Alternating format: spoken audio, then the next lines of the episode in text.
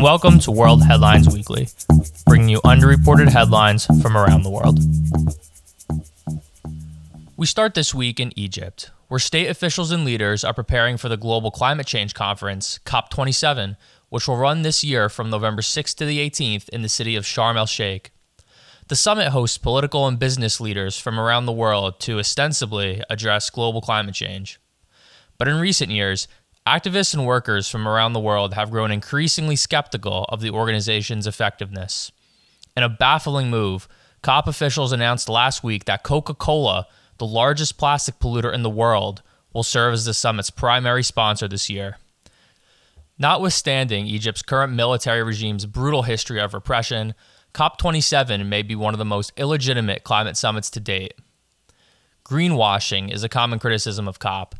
The host country usually puts on a show of dazzling quote unquote green displays and highlights how they've taken recent steps to fix their nation's environmental pollution. From paper straws to electric vehicles, COP officials this year have already tried to greenwash Egypt's dreadful legacy of pollution. At this year's summit, few local activists and protesters will be there to address the greenwashing because of Egypt's nationwide ban on protests. In the past, Egyptian law enforcement has arrested scores of climate protesters, with many serving years long prison sentences. Over the past few years, activists have increasingly criticized the summit for its perceived elitism and ineffectiveness. At the summits, world leaders, business tycoons, and lobbyists usually far outnumber activists and pro climate NGOs, since plane tickets and entrance fee prices are usually far outside the reach of local activists. In contrast, some of the worst polluting companies in the world, like Coca Cola, are valued participants at the summit. Activists and workers also criticize the so called solutions that come from the COP summits. One of the most popular ideas from world and business leaders are so called development loans. These are high interest, strings attached loans from rich Western banks to countries across the global south to build renewable energy projects like solar farms and green manufacturing facilities. But of course, the loans come with a high cost. The high interest usually makes them difficult to pay back, and they often plunge nations deeper into debt. In fact, these high interest COP development loans lead us to our second headline of the week. Government officials in South Africa are considering a withdrawal from their COP26 funding deal, which saw the UK, US, Germany, and other EU countries pledge $8.5 billion in funding to help South Africa phase out coal fired power plants. Sources close to the talks say that South African officials want to restructure the current terms of the deal, which right now provides nearly 80% of the 8.5 billion pledged in the form of high interest loans. The remaining 20% would be debt-free grants. South African officials worry that these loans will only further indebt the country to foreign banks, building on huge loans from the World Bank that the country used to fund economic stimulus during the early days of the COVID 19 pandemic. Negotiators are now asking for a 65% 35% balance between high interest loans and debt free grants. Back in 2021, the president of South Africa, Cyril Ramaphosa, called the deal a quote watershed moment for South Africa's renewable energy infrastructure. Currently, coal fired power plants provide nearly 80% of the country's power, with sky high prices and planned blackouts indicating that even this is not enough to meet South Africa's high energy demand. The country has internally planned to shift this balance and shrink the country's reliance on coal to just 60% by 2030, with renewable sources making up at least 25% of that energy supply. That said, analysts within the country are pessimistic that current investment levels will be able to fully fund the country's planned transition. Analysts estimate that the total cost of the transition to completely phase out the country's coal fired power plants would cost a massive $250 billion. This equates to about 8.9 billion a year from now until 2050, not counting any sort of interest paid to foreign creditors for development loans. Of course, it's important to mention that fabulously wealthy Western nations and banks could provide the funding at lower rates or even provide the money for free to avert global climate catastrophe and ecological collapse. 8.5 billion is a small price to pay to help avert the collapse of our planet's ecosystem. According to the EDGAR database, an in depth research study created by the European Commission and Netherlands Environmental Assessment Agency, South Africa creates the 12th most CO2 emissions in the world and the most out of any country in Africa.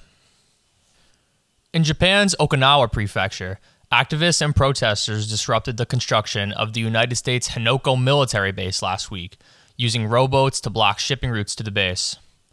Out of hundreds of protesters on land, dozens took to the water to block container ships delivering building supplies, which ultimately led to their arrest. Others blocked gravel trucks on land and stood outside the gates of the base chanting, Marines out. Besides intensifying existing tensions between Okinawans and the 32 U.S. military bases on the island, the planned U.S. Henoko base would destroy a pristine ocean habitat off the coast of the island, home to many rare native and endangered species. To support the base, builders would need to drill about 71,000 stone pillars deep into the ocean floor, eliminating the sensitive reef eco- ecosystems on the ocean floor. On land construction would also displace countless human remains and graves from the Battle of Okinawa. The planned site of the military base saw some of the most intense fighting in one of the bloodiest World War II battles. The site also saw thousands of civilian deaths, and the fighting killed about a third of the island's total civilian population. Builders need to dig up huge chunks of the land because they're building the base literally in the ocean. Much of the base will sit on landfill, with soil moved from the main island to build the foundation of the base. Activists say that digging up such sacred land used to support further militarization efforts is an affront to Japan's war dead civilians. Tensions between Okinawans and the U.S. military have existed on the island since 1945. After World War II, the United States designated Okinawa as its key imperialist outpost in the Pacific, with 32 separate military installations. These take up about 15% of the island's total land area and cause a vast majority of the island's pollution. Residents have long complained about drunken soldiers, base related crime, intense island traffic, and polluted air and water. The U.S. ruled the island under military occupation until a 1972 treaty officially ended it, almost 30 years after the war. In reality, nothing besides the legal status of the military on the island really changed. The U.S. expanded its presence afterwards, much to the irritation of local Okinawans. The recent U.S. Henoko base struggle serves as a litmus test for U.S. military presence going forward. While islanders are nervous about increasingly militant China, many Okinawans consider themselves independent of the conflicts between the United States, China, and Japan. The island was colonized by Japan in 1879, and the resulting privatization and impoverishment of the island left many Okinawans with a strong sense of national identity, separate from Japan. This sense of national identity and solidarity drives many Okinawans to protest their occupation today. As a result, the future of the U.S. Henoko base remains unclear. Lastly, we head to the South American country of Colombia, where Colombia's federal government and the rebel group National Liberation Army, or ELN for short, have once again opened up peace talks to end a decades long civil war. Talks were suspended in 2018 by former Colombian President Ivan Duque and have resumed after left wing President Gustavo Petro won election in June and was sworn in in August. The original suspension came just a year after Colombia and the rebel group Revolutionary Armed Forces of Colombia, or FARC for short, reached a peace deal in 2017. FARC was a far larger and far more capable fighting force than the ELN, and since the 2017 peace agreement, fighting between the government and the ELN rebels has remained minimal. The ELN initiated an unofficial ceasefire in March of 2020 during the initial COVID outbreak. Government officials and high ranking commanders from the ELN took part in the formal peace talks announcement earlier this week, with peace talks also beginning over the weekend. Representatives from the guarantor countries of Norway, Cuba, and Venezuela are also present at the talks. Right now is a pivotal moment in Colombia's history after another large rebel group made up of former FARC soldiers declared a ceasefire in late September, it seems like largely left wing rebels have been satiated by Petro's election to the presidency. In a country with a long history of right wing dictators fighting left wing rebels, Petro represents Colombia's first left wing president. Unsurprisingly, Petro ran on bringing a final and lasting peace to the country, along with a wide slate of progressive to left wing economic and social policies. That said, Petro's left wing party holds clear minorities in both legislative houses, which forced him to build a broad coalition of center left and centrist parties to form a government.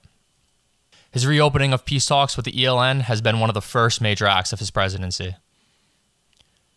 And those are your headlines from around the world. I'll be taking a break next week for travel, but the following week, I'll be back with more underreported headlines from around the world.